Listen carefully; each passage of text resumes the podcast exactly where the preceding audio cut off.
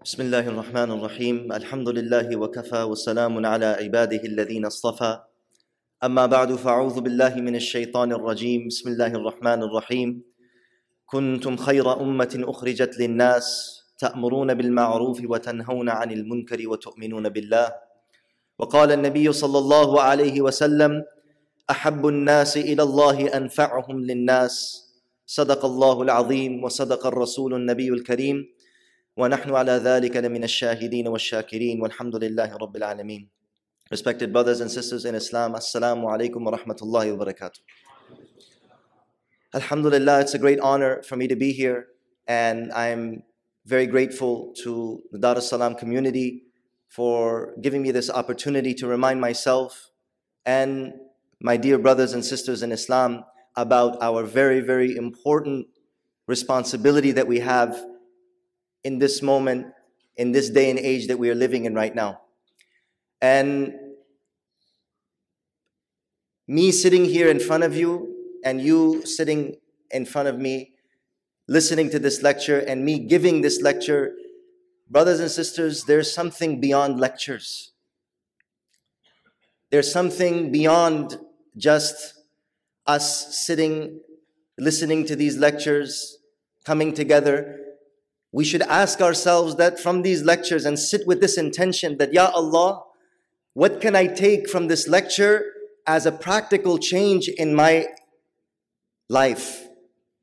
What, what taqaza, what demand, what does my sitting here, what does my speaking to you, what does it demand of me? And this is one of the most important things that we have to take into consideration, brothers and sisters, that deen has not spread through lectures.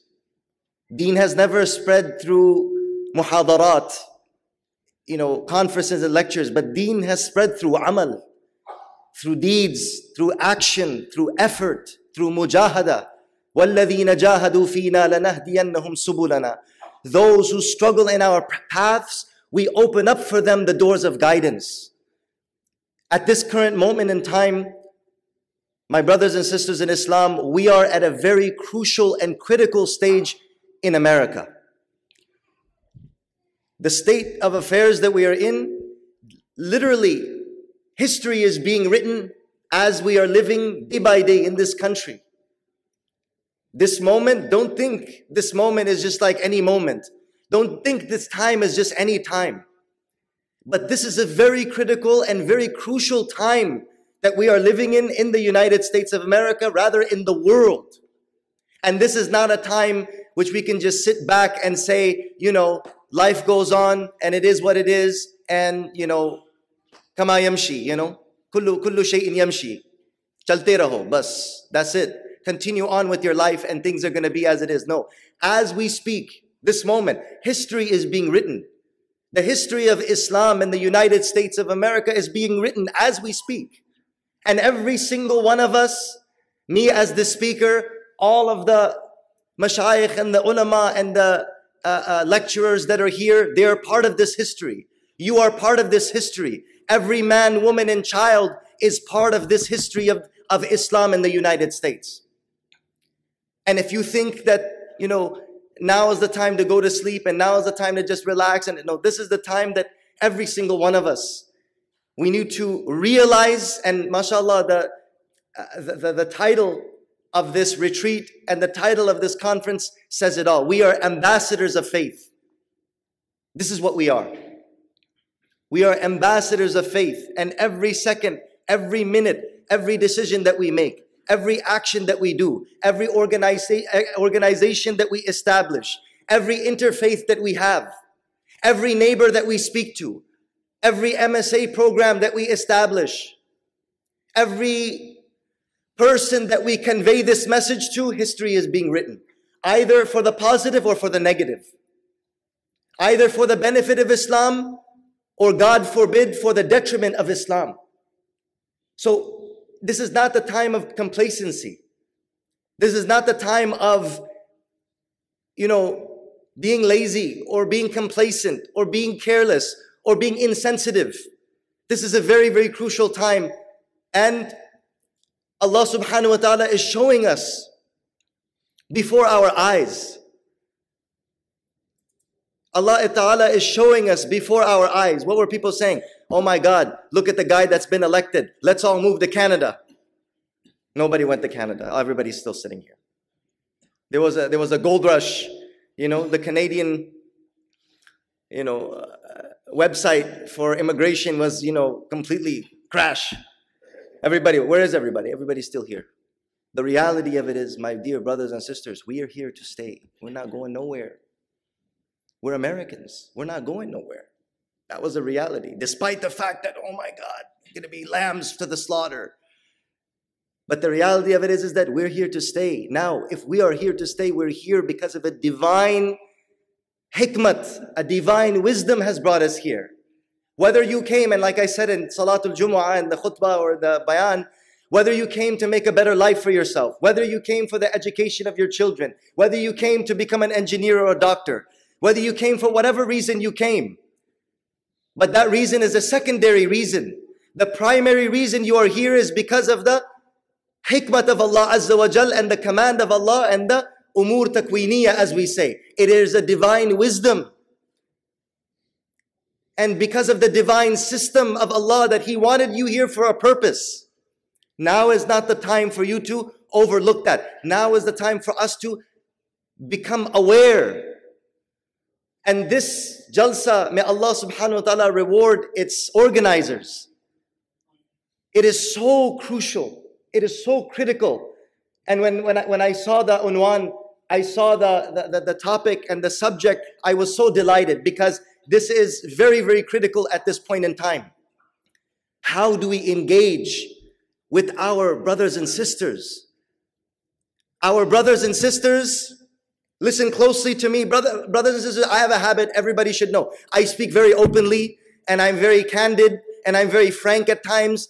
Uh, you know, I don't like to, you know, cover up my talk and flowery speech. I say it straightforward.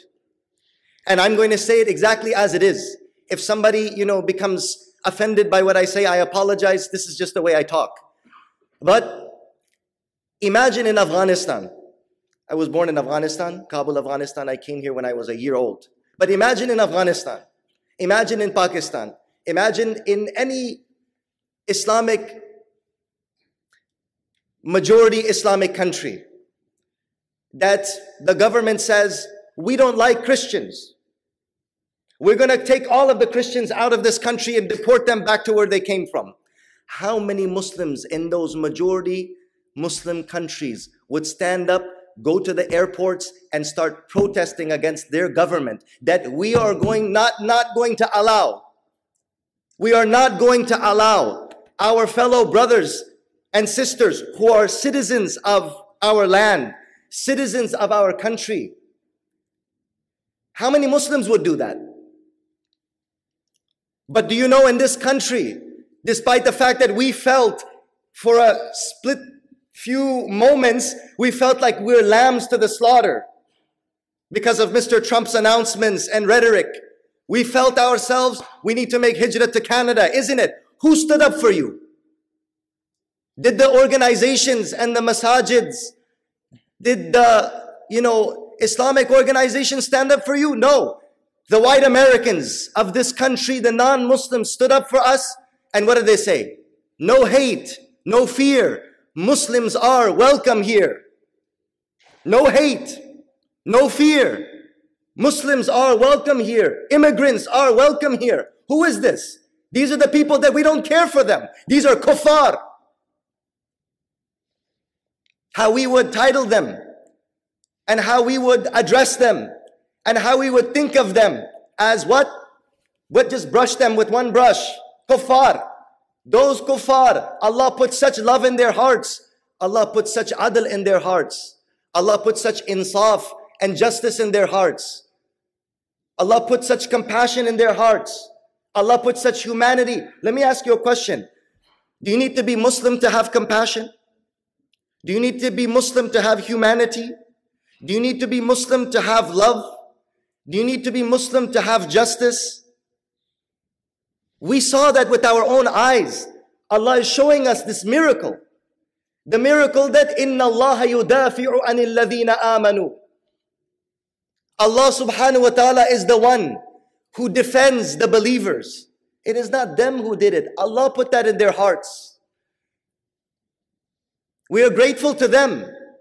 But Allah is the one who put it in their hearts. And now, when, when we look at that, we should also be fair. And Allah should put in our hearts the love for the hidayat of these people, the love for the guidance of our fellow citizens, the love for the being involved in the betterment of the communities of our fellow citizens. And these, this conference, I believe, this is what it is bringing our attention to.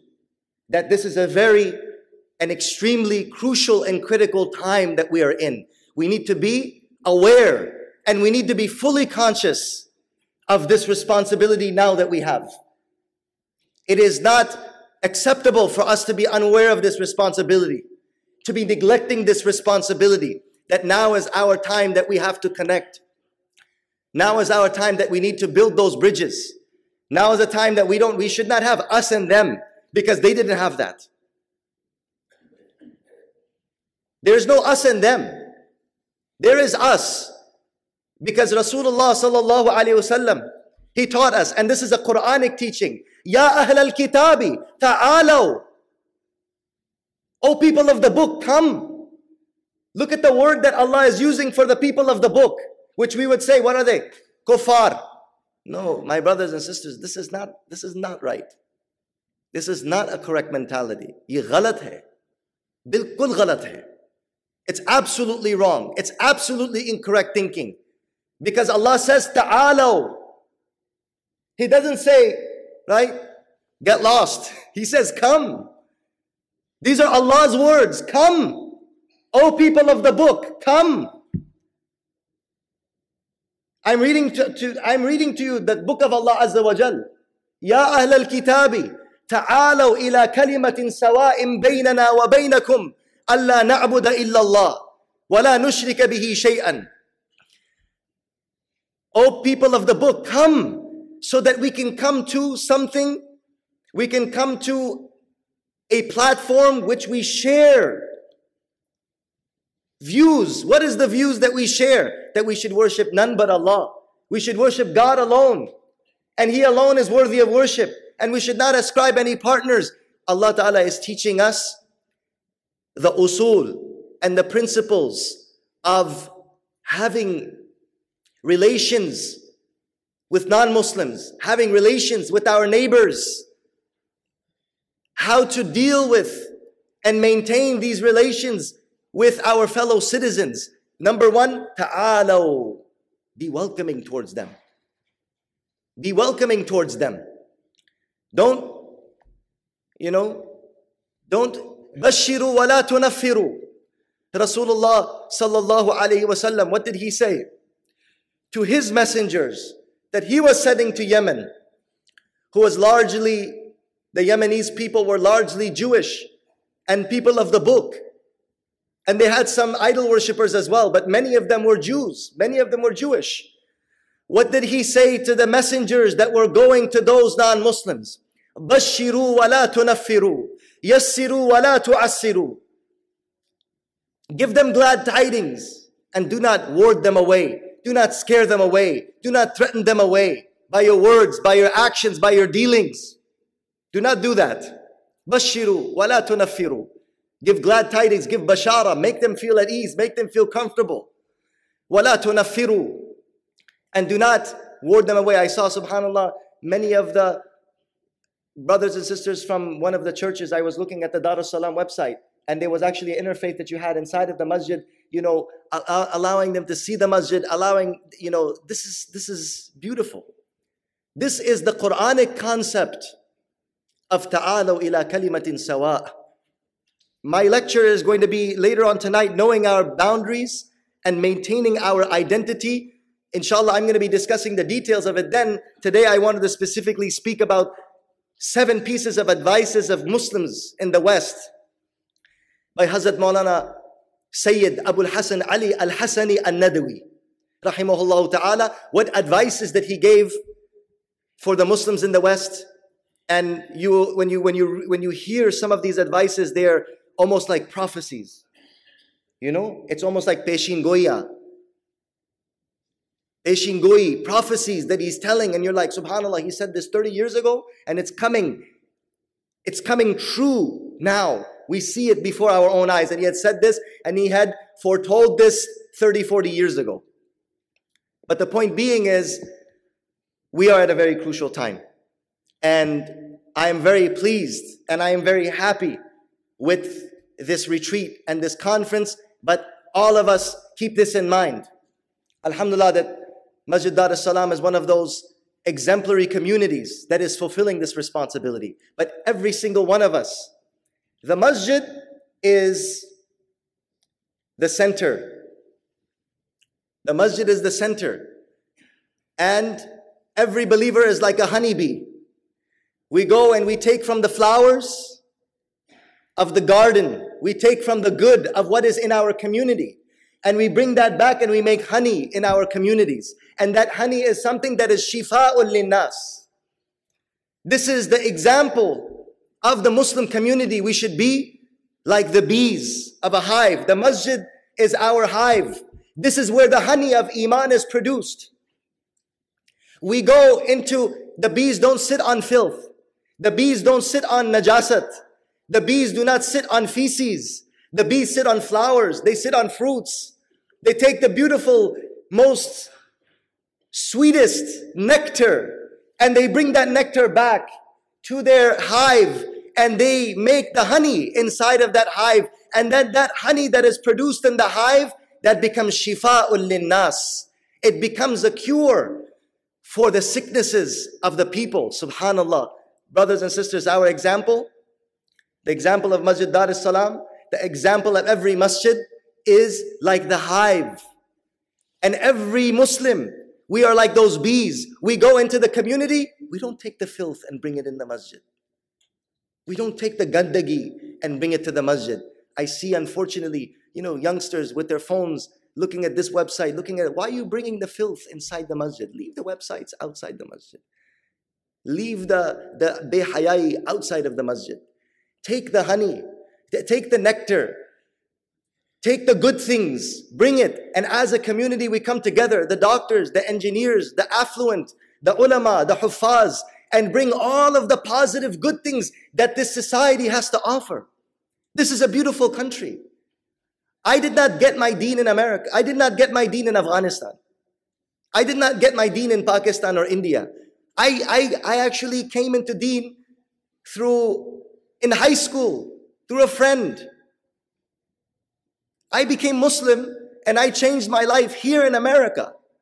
I have an attachment to this country. And all of us feel that we have an attachment to this country.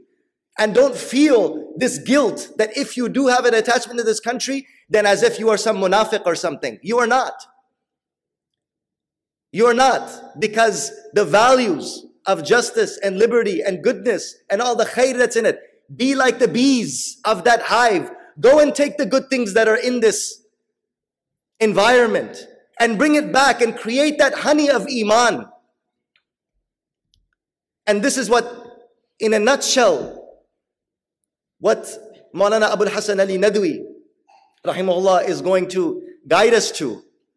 And mashallah, all of the masajid, they're doing that, but every single one of us, whatever we hear, now we have to take this back with a different perspective. Go out to your work. Go out to your job. Go out to your business. Go out to your schools. Go out to your university with a different outlook, with a different perspective. Not the same perspective that me, myself, and I. I call it the Holy Trinity. Once, you know, you heard about Father, Son, and Holy Spirit. There's another Holy Trinity. Unfortunately, some of us have not broken these three idols. We have to break these three idols as well me, myself, and I. This is the Holy Trinity that has to be broken. My message is to myself and everyone. Whatever you do, one brother, he was I, while I was walking out, he said, "Give me some advice." I said, "Very simple advice. Whatever expertise Allah has given you, whatever qabiliyat Allah has given you, whatever tawfiq Allah has given you, whatever gift Allah has given you, whatever wealth Allah has given you, whatever knowledge Allah has given you, use it for the benefit of Islam. Don't use it for the benefit of me, me, myself, and I.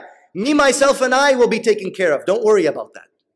That will be taken care of because Allah has promised it. Allah has promised it.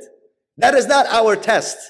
Our test is not for me to earn a living and make a good life for myself because that is promised. You will do that. Nobody has to explain that to me or you. Everyone knows how to do that. The test here is what am I doing for humanity? What am I doing for community? I have, I'm an engineer major. What am I doing with my this, this major for the community? I'm a doctor. I'm a cardiologist. I'm a neurologist. What am I doing with what Allah has given me for my community? كنتم خير أمة أخرجت للناس. You are the best ummah that has been taken out for the benefit of mankind. How do you do that? I'm not a alim. I'm not a hafiz. I'm not a mufti. I'm not a shaykh al-Islam. I'm none of this. How can I benefit deen? The Sahaba radiallahu anhum, they were not all ulama. They were all not hufaz. They were all not the muhajirin. They were business people.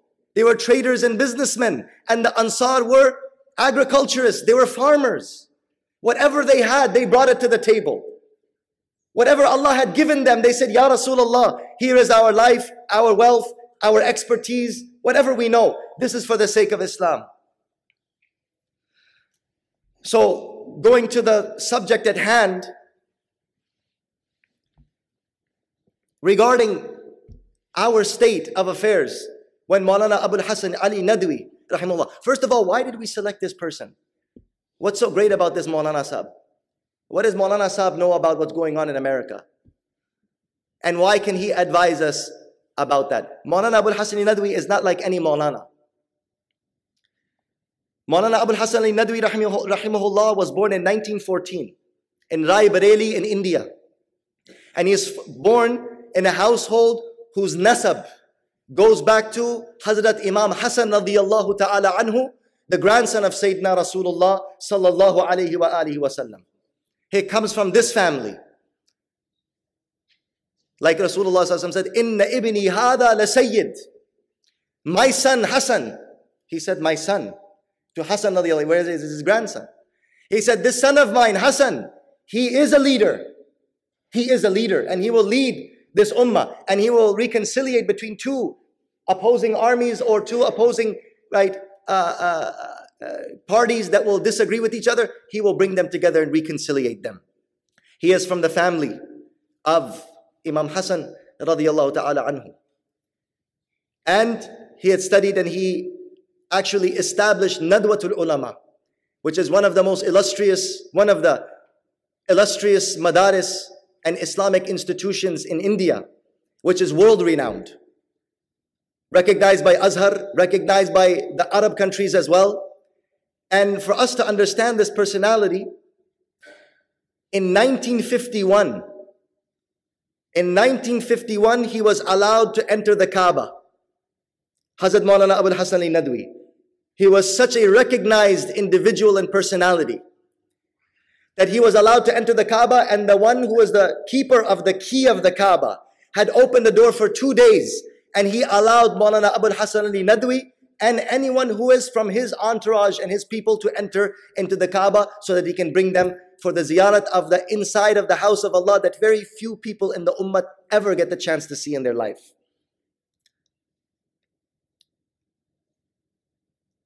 In 1980, he was given the King Faisal International Award. In 1980, the King Faisal International Award of the greatest works, greatest author and personality of Islam. In 1999, which I believe is the same year in which he passed away, he was given the Islamic Personality Award by Sheikh Muhammad, one of the uh, rulers of the UAE and the United Arab Emirates. He was the honored personality. He was given lifetime achievement award by UAE and many of the nations of the world were gathered there and he was given this in that year Hazrat Maulana Abu Hassan Nadwi rahimahullah passed away. And I was sharing with uh, Mufti Minhaj and uh, Mufti Azimuddin and the other uh, mashayikh that were here that Allah Ta'ala blessed us in 1999. We were there in the Haram of Makkah. And they made an announcement. As-salatu ala al-ghaib. As-salatu ala al-ghaib. Prayer upon the deceased who is far away. I'm like, Allah Akbar. I never, you know, you hear As-salatu ala al-mayyiti yarhamukumullah. We always hear that, right? Prayer upon the deceased. May Allah have mercy on you. Right? As-salatu ala tifli. Right? So I said, As-salat al-ghaib? Prayer upon deceased who is not present, he's far away. I'm like, and I'm listening. Who is this? And Sheikh Sudais, he said, As-salatu al-ghaib, ala Sheikh Abu al-Hasan Ali al-Hasani al-Nadwi, rahimahullah ta'ala, Allahu Akbar. And I was, subhanAllah, I was shocked.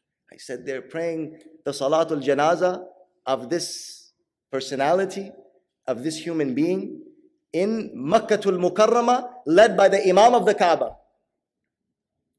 Now we can understand who is this personality that the whole world, I mean, lifetime achievement awards he has received. One of the qualities that Hazrat Maulana Abul Hasan Nadwi has is that the ability to bridge the gaps with the Arab world. And through the bridging of this gap, Hazrat was able to make the Arab world aware of the genius of Islam that exists in the Indian subcontinent. Because a lot of times the language can become a barrier. But what we had forgotten, my dear brothers and sisters, that Arabic language, this is the Quranic bridge that guides us. That it is through this that Imam Bukhari became Imam Bukhari. If he would have written the Bukhari in Farsi language, nobody would have even cared. It would have been some manuscript somewhere. Many people hear about the Mathnawi, Maulana Jalaluddin Rumi. Where is the Mathnawi? Arabs don't know about the Mathnawi. Arabs really don't care about the Mathnawi. They could care less. Right? They, because it's the, but what connects us is the language. What connects us is this, is the Quran. Hazrat used this Mubarak language and he built this bridge between, right, Asia and Arabia and it created such an awareness and a muhabbat that his kitabs were being taught in the universities and in the schools. Qasasun Nabiyyin became one of the most famous books, children's books that were being taught to in the schools, even in the Arab countries, and is taught in the madaris. So this personality that we're speaking is a very illustrious personality, a very dynamic human being. Hazrat says something very amazing. And he says, and this lecture was given. I actually, if you go to abulhasanali.nadwi.org, these are all of his lectures that he gave in America when he was invited in the MSA in 1977. He spoke in New Jersey, in New York, in Chicago, Bloomingdale, in Indiana, and very, very various different places. Salt Lake City, Los Angeles, these are the places that Hazrat came. All of his lectures and bayanat, ahadith sariha fi America. Clear words, explicit advices in America. Basically, I've summarized in a summary, there are seven pieces of advices that Hazrat gives. Seven main advices that Hazrat gives in the West. And I wanted to share that with you inshallah. First point he says, when he was giving this lecture, he said, as you are aware, the Prophet wasallam, we should be aware of the da'wat of the Prophet, the da'wat from the sirat of the Prophet wasallam. How many years was Muhammad wasallam in Makkah Mukarramah? He was 13 years of untiring effort in Makkah Mukarramah and seven years in Medina Munawwara. This is one of Hazrat's lectures, right, that he that took place in, in, in the West. So he said, Sayyidina Muhammad sallallahu alaihi wasallam, our beloved Prophet, 13 years he gave dawat in Makkah, seven years he gave dawat in Medina. But despite that, there was no large scale of movement of non-Muslims into Islam. So you have basically 20 years and you have no large scale movement, 20 years of effort.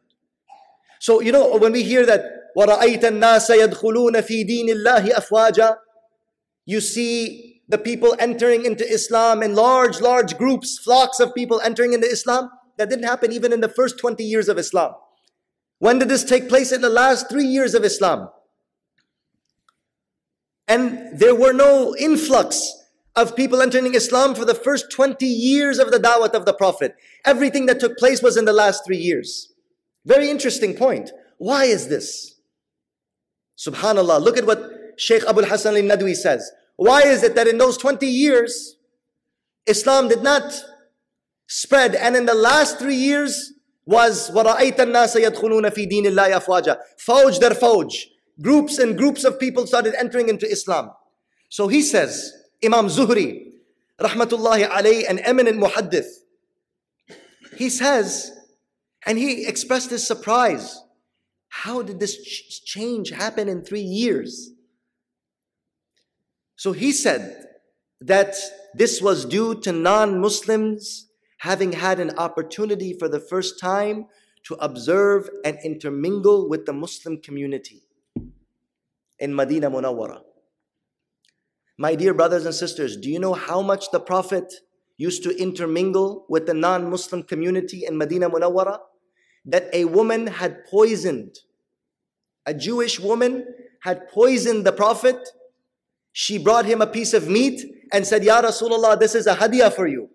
Please accept my, my dawat.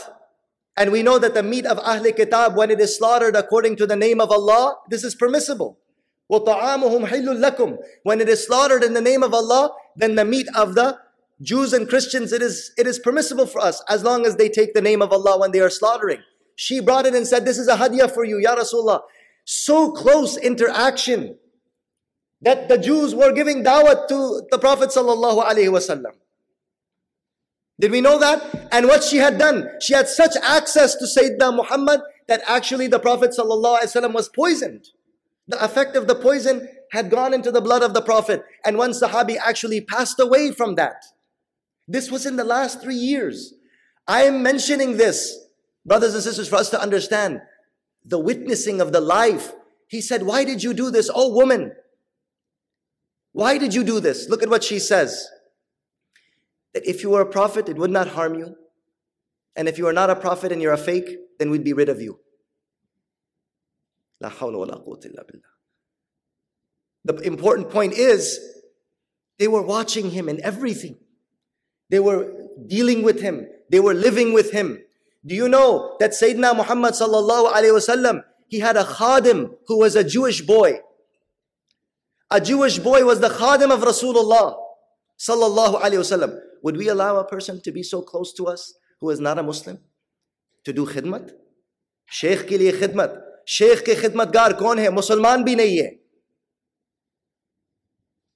اس کے لیے خلافت کی ضرورت ہے۔ Right? شیخ کے خادم، who is the Khadim of the Sheikh? Non Muslim جوش اللہ اکبر the effect of that was was what that that young boy was afflicted by a sickness due to which the prophet صلی اللہ علیہ وسلم then visited him he said O my young boy Say that I am Muhammadur Rasulullah. Say La ilaha illallah Muhammadur Rasulullah. You will be successful. The young boy was afraid because his father was watching him and he's on his deathbed. Imagine the courage of Rasulullah coming in his home, such close ta'alluq, but the courage that he had in front of his father is giving dawah to Islam. He's saying, Oh, my young son, oh, my young boy. He must have been mutamayyiz. He must have been mature at that age. He wasn't a young, young child. He must have been in his teenage years. He said, Oh my, oh my son, say that there's no one worthy of worship but Allah and Muhammad is, and I am his messenger.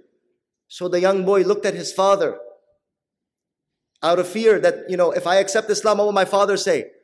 The father said, Oh my son, ati Abul Qasim, obey Abu Qasim and tell and, and accept Islam. Allahu Akbar. Because the character of this man is that he is a true prophet. And the young boy, he said the kalima before he passed away, Jewish boy. And the Prophet ﷺ walked out of the house and he says, Alhamdulillah alladhi anqadahu min al-nar. All praise be to Allah who saved him from the fire. Look at that close relation. I mean, we can go on and on and on about how many relationships the Prophet ﷺ had made. Zayd ibn Sa'ana was a Jewish man. And he said, Zayd ibn Sa'ana is telling this riwayat, he's saying, I was watching, I was a Jew, and I was watching Muhammad every single thing that he is doing. And brothers and sisters, at work, at school, at your businesses, at the colleges, at the universities, when they know that you're Muslim, when they know your name is Muhammad, when they know your name is Fatima, when they know your name is Zainab, when they see you wearing hijab, trust me, they'll be watching every single thing that you are doing. This is the importance of being aware of your conduct, being aware of your responsibility, being aware that you are the ambassador. Hazrat is saying that what was the cause of people entering into Islam so much was because they had the opportunity to observe and intermingle with the Muslim, witnessing their honesty, their fair dealings, their compassion, and their sole reliance on Almighty Allah. That these people are not, you know, running the rat race just like us. Excuse me, boss, I really need to take Friday off. Why do you need to take Friday off? It's my day for prayers. Wow, this guy is something, this like is a different guy. It's not a normal guy. No, I don't want to give it to you. Test. Testing, testing. You know when they do testing? This is, this is the testing time. No, I don't want to give it to you. He said, okay, then I, I can, I can uh, do a lawsuit on you. Then we'll talk about it later. I'll have you talk to my lawyer because this is my freedom of religion. Oh, okay, you guys are really serious about your religion. Man, these people are really serious about their religion. They don't eat or any, they don't eat or drink anything all day in Ramadan. Do people see this? these people, what, what are these people? They're not, they're like, they're not human. What is this? You don't eat it, not even water? You get that question? So you can't even drink water? It was a, there was a friend, it was a friend of mine.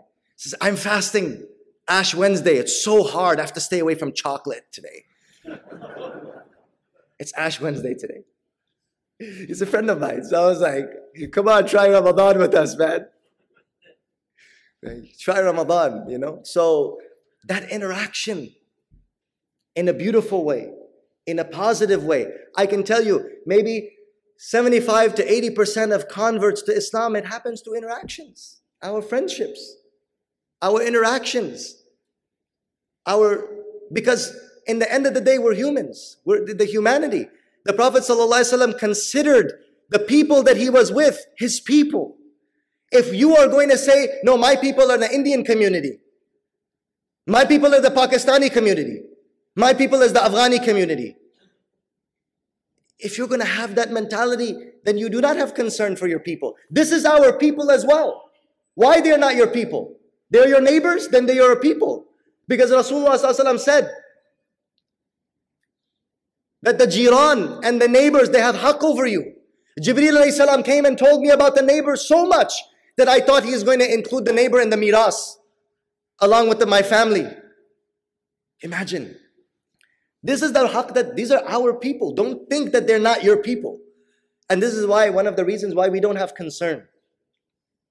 Why we don't have concern. We don't consider these people our people. But Sayyidina Muhammad sallallahu he did consider our people. And we have to understand, are the non-Muslims of the world the ummah of the Prophet? Yes or no? Yes or no? We have to consider them. They are the ummati of Muhammad.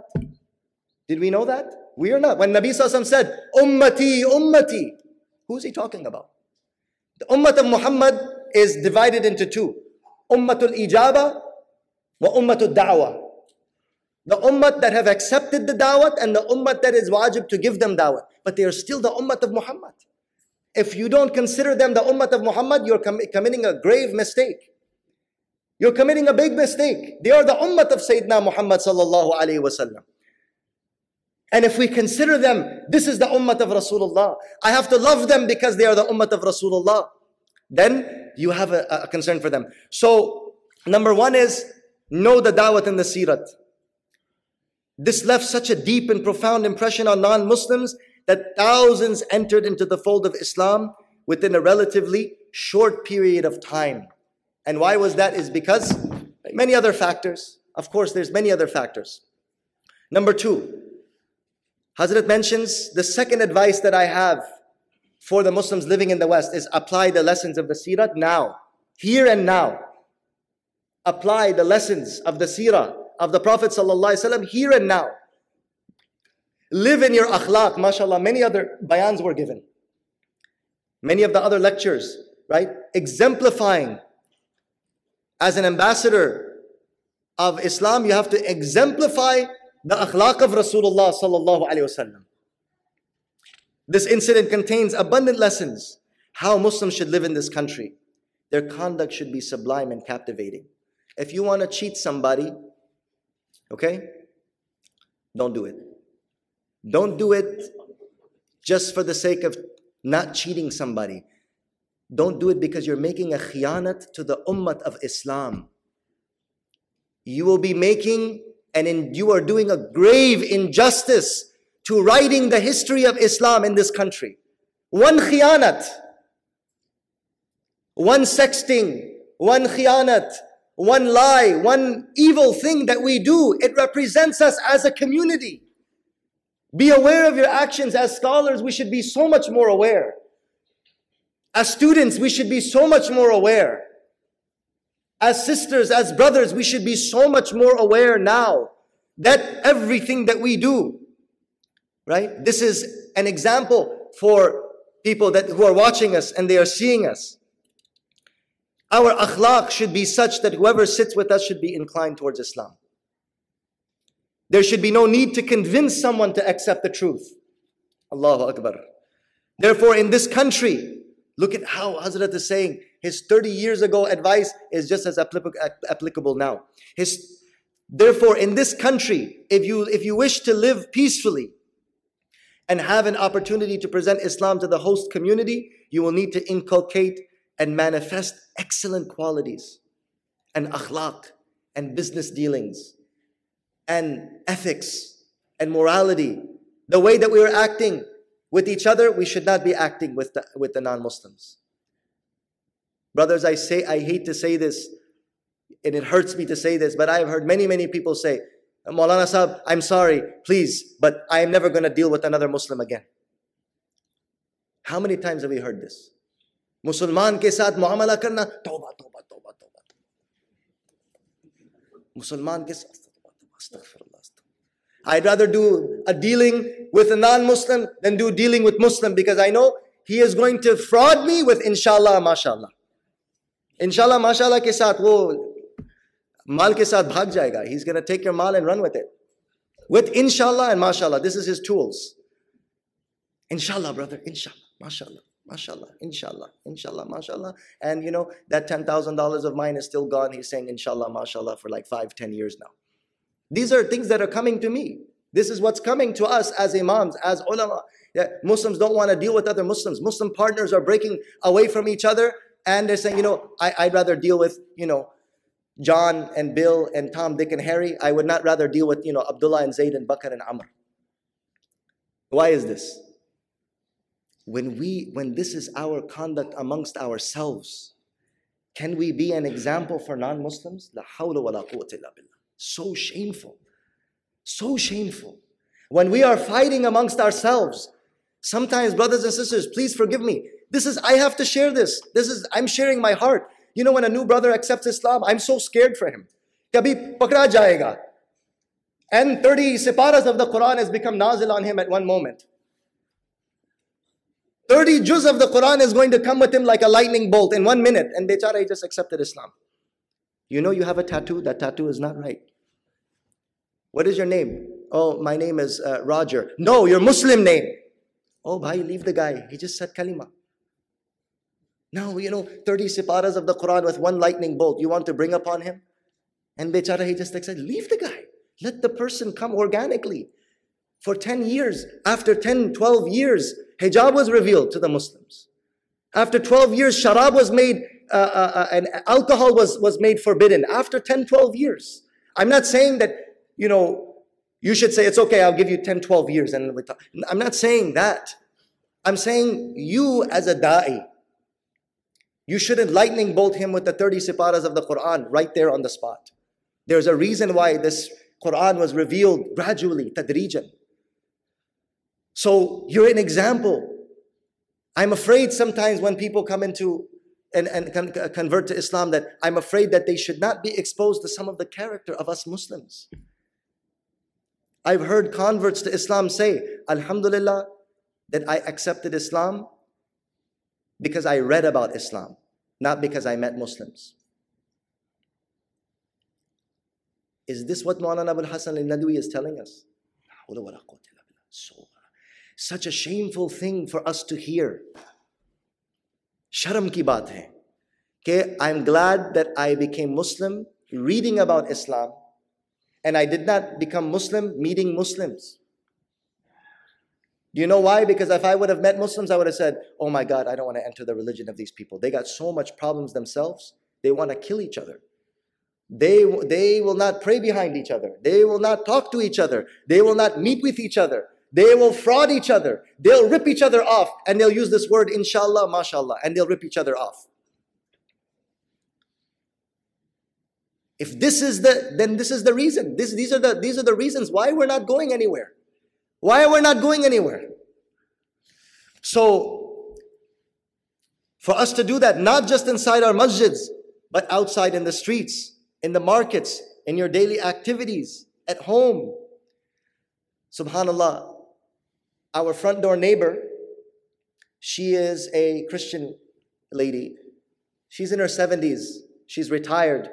When we went to Umrah, we got her some you know you know those those special dates chocolate covered dates and you know they make these very nice you know things so i got some and we went and you know we went with the, all the, the children and my wife and we you know we all went to her she's like a you know she's like a mother you know she's very old and very nice woman and one of the things that it aches my heart when i see the akhlaq of some of our brothers and sisters she was sweeping the front of our driveway. She was sweeping, a 70 year old woman. Tears came to my eyes. I said, Sandy, what are you doing? You know, I should be sweeping your. He said, No, no, no, I just saw some leaves and I didn't think it's fair that I'm, uh, you know, I'm, uh, you know, brushing up the leaves of my driveway and that the leaves of your driveway should be left so dirty. I just didn't feel right and bas pani pani ho gaya. That's it. I just became completely shamed. So when you know when we we took her dates and we took her hadaya and gifts, he said we went to Mecca, you know, for pilgrimage and we remembered you and we prayed for you She could not stop crying. She could not stop crying. And she said, you know, you thought about me? You know, you actually thought about me? These are, these are the brothers and sisters. These are, you know, خِيَارُكُمْ فِي الْجَاهِلِيَّةِ خِيَارُكُمْ فِي الْإِسْلَامِ The best of you in Jahiliyyah is the best in this. These, our brothers and sisters of humanity, they are gold mines. Don't be neglectful, brothers and sisters. Don't be neglectful. Open your heart. Take away the, the, I know it's hard. It's hard to just knock on somebody's door. It feels, you know, we got to come out of the comfort zone. It's hard. I'm not saying it's easy. It's hard going and knocking on somebody's door who's not a, you know, even for, for, for a Muslim, but for a non Muslim, even for your neighbors sometimes, it's hard. For another neighbor, I remember we took him a gift as well. He thought, you know, what is this, a bomb or something? And I said, no, no, no, no. You know, the way he was, the way he was taking it, he's like, should I take? I shouldn't take. I said, it's okay. This is our culture. It's okay. It's our culture. We want to, you know, honor you. You're our neighbor. And I said, see, it's wrapped. It's covered. Plastic. There's no. And he felt very uncomfortable. And then, you know, after that, and I felt uncomfortable. I said, man, I shouldn't have done that. You know, he felt so, I said, it was better not taking him a gift. Bichara, you know, I think, you know, he had a problem taking it inside his house, doesn't know what's going to happen after that. But then, what, what, what, what hurt me and what made me feel sad about that whole situation, why does he have to feel that way? Why did he feel that way? He's my neighbor. He shouldn't feel that way. It's my fault that he feels that way. It was my fault. It's not his fault that he feels that way. Why didn't I do it before? I shouldn't have done it before. But I'm delaying, and this is the result of it that now he doesn't even feel comfortable to take, he doesn't feel that trust. Why didn't I build that trust? And then after that, subhanAllah, I was, the whole night I was thinking, Ya Allah, you know, I hope, you know, I didn't make this person uncomfortable. I hope I didn't cause him taklif. The next day, so, you know what he did? He would take our garbage cans and put them, in, you know, on garbage day. I said, is that all it takes? Bas, that was all it took. Just a hadiyah, just a gift.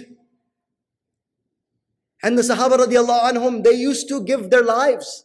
They used to do so much khidmat. And this is how open. And those people's heart was closed. They didn't want to hear about Islam. They were hostile against Islam. These people, bechare, many of them are a clean slate. White. White, clean slate. Some of them don't have anything. Despite all this media, despite all the stereotypes. So we have to apply the lessons of the seerah. Here and now. And Hazrat also mentions the dangers of living in isolation. I just explained to you danger of living in isolation. My neighbor is next to me and I'm living isolated. I never even taken him a gift. When I give him a gift, he doesn't even have any trust. That is the danger of isolation, that they will not trust you. But then I, what these Muslims are up to. They're up to something. You know, this Muslim guy and his wife, she's all covered. They go in the house and then they come out of the house. And they go in the house and they come out of the house. I don't know what's going on here. That's all I know. This is what I know. And then there was some bombing in, in, in somewhere. So I don't know. This is this is what I've seen in these people. No talking, hi, they'll wave and they look it from the side of the eye, and then in, out, in, out. That's all I know. This is people get affected by it. Hi Joe, hi Bob. Hey, how's it going? You know, what do you guys, you know, do you guys need any help? You guys, would you like me to mow your lawn? We're not even mowing our own lawn, and now we're gonna mow somebody else's lawn. Yeah, choro, we need to come out of that comfort zone. You know, Hazrat is saying this is the danger of living in isolation. Hazrat says, as a student of Islam, it is my religious responsibility to warn you. Hazrat is saying, 30 years ago, it's my religious responsibility as a student of Islam to warn you if you do not lead an upright life, if you continue to live in an insular lifestyle, and if you fail to manifest the beauty of Islam to non Muslims, then you will face some real dangers. In such case, there is no reason for you to feel safe in this country. Allahu Akbar. 30 years ago, Hazrat said this. Because if you're not involved with the people, if you're not conveying with the people, if you're not involved in City Hall, if you're not representing there, or if you're not representing in the soup kitchens, and the place where they feed the hungry, getting together with the synagogue and the church. Let's get an interfaith feeding of the hungry in the month of Ramadan. And then what will happen? Oh, this community is such a good community. You see, they're always feeding the poor. They're always, they're always there in the front rows trying to help the community. Muslims are always in the front, you know, in the front rows trying to help the Muslim community. No, we will never allow anyone to take our brothers, our Muslim brothers out of this country. We know the, the, the contributions that they have done for, for Chicago. We know the contributions that they have done, you know, for Lombard or for, we know, whatever city. We know their contributions. You cannot say that they are bad people. We know what they are doing. And when you do that, your own neighbors and your own fellow Americans will stand up for you. So do not feel content and self satisfied. And Hazrat said that, you know, be aware of this. And he said, take lessons from Spain. This is number four. The fourth advice to Muslims in the West take lessons from Spain. And he says, what is the lesson that they had in Spain? That the Muslims were involved within themselves, involved within building their own, involved in internal fighting, what they called the tawa'if. There was a major thing that had taken place that there was, right, sectarian violence and fighting amongst the Muslims themselves.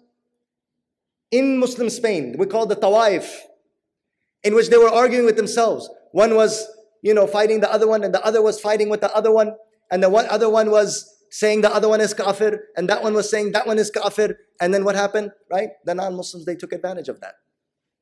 And what's happening now? We have such important issue to deal with right now in this country that we are living. And what are we doing? We're right fighting with that. I give you an example. One example. There was a brother who accepted Islam in our local masjid in Fremont. An African American brother. And some brothers taught him how to make wudu according to the fiqh of one imam. This is very serious. Or us imam ke nazdeek, according to that imam, you make you make masa, right? And you do the wiping of the neck. So he had learned how to make wudu like that. He just entered into Islam just maybe three days. Three days. He's a Muslim. Another brother, hey brother, why you wiping your neck and wudu? That's bid'ah. That's bid'ah. He said, what's bid'ah? He said, the Prophet didn't do that. That's a sin. You're not supposed to do that. This is not established from the hadith and this, that, and that. And actually, it is established in the hadith. And it is as a Hasan hadith narrated by Ibn Hajar Asqalani in Talkhis al-Habir. And he authenticates the hadith that anybody who wipes his neck when he's making wudu, then Allah Ta'ala will save him from the yokes of, from, from the yokes of fire on the day of judgment. That's a different topic altogether. But the ignorance of this person, because it's not established according to his mazhab, or according to his imam, or, or according to his maktabay fikr, or, or according to his school of thought, what he did in front, what is the more important thing? Is the more important thing that that person is making wudu and this non-Muslim has accepted Islam and he is going to worship his Lord, or you proving your point and by proving his point, his point was proven, and that person, a couple of days later, he left Islam. Yes, he left Islam. Because they did not let up on him. You got to watch out for these people, man. You got to watch out for the tabligh. You got to watch out for this. You got to watch out for that. You got to watch out for these people. And he's like, man, I got to watch out for so many things. I was watching out so many things. Now I'm in here I thought I was safe. Now I got to watch out. You're never safe. The sharks are there, even in the masjid, you know? Like, what's going on here? And this guy's like, maybe I made a big mistake to accept Islam. So he left Islam. He went back, all because of our ignorance, our infighting, our sectarianism. This is ignorance, my dear brothers and sisters. And even if a brother is doing something wrong, that is not the way to correct him. Even if he is doing something wrong. That is not the way to correct him.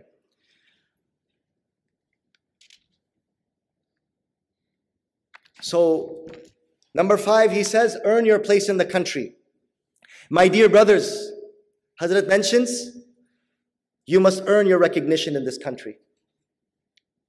You should earn your place and leave an imprint on the host community of your value and significance.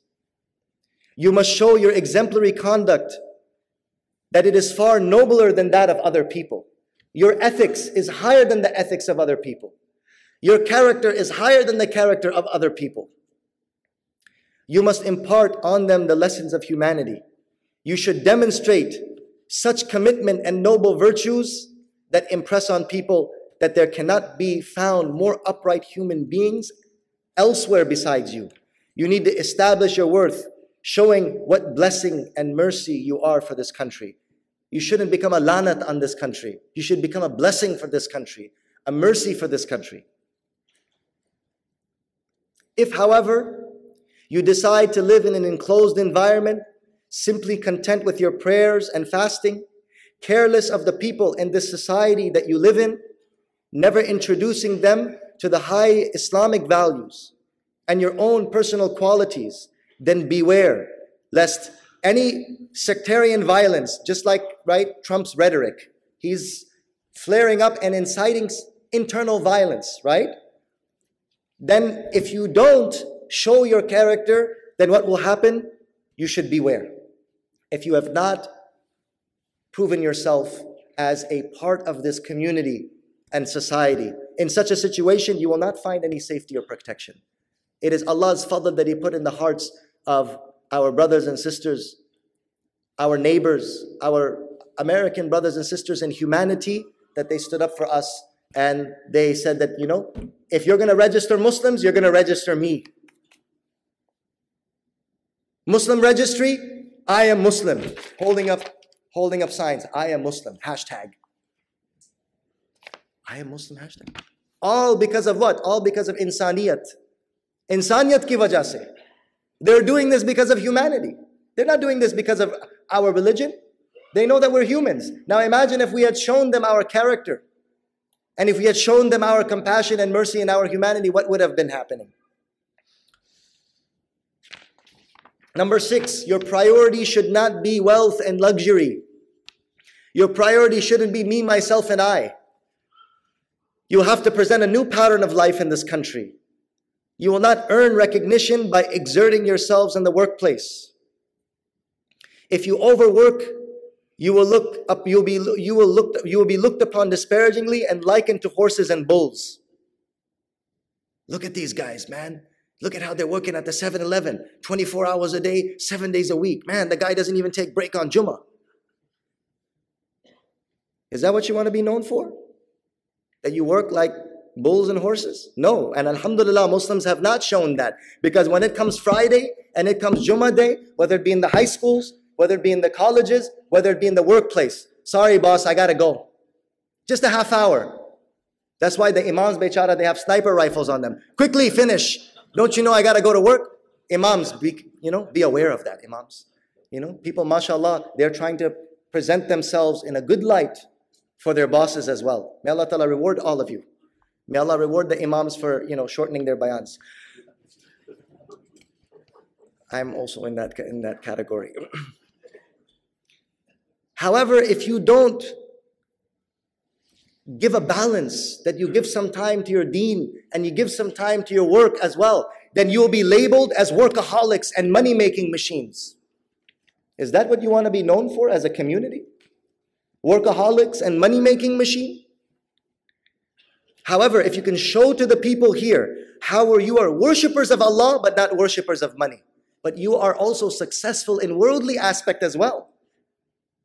You are successful in the worldly aspect as well, but it's not overwhelming you. This is not all we worry about. We have another purpose and objective as well.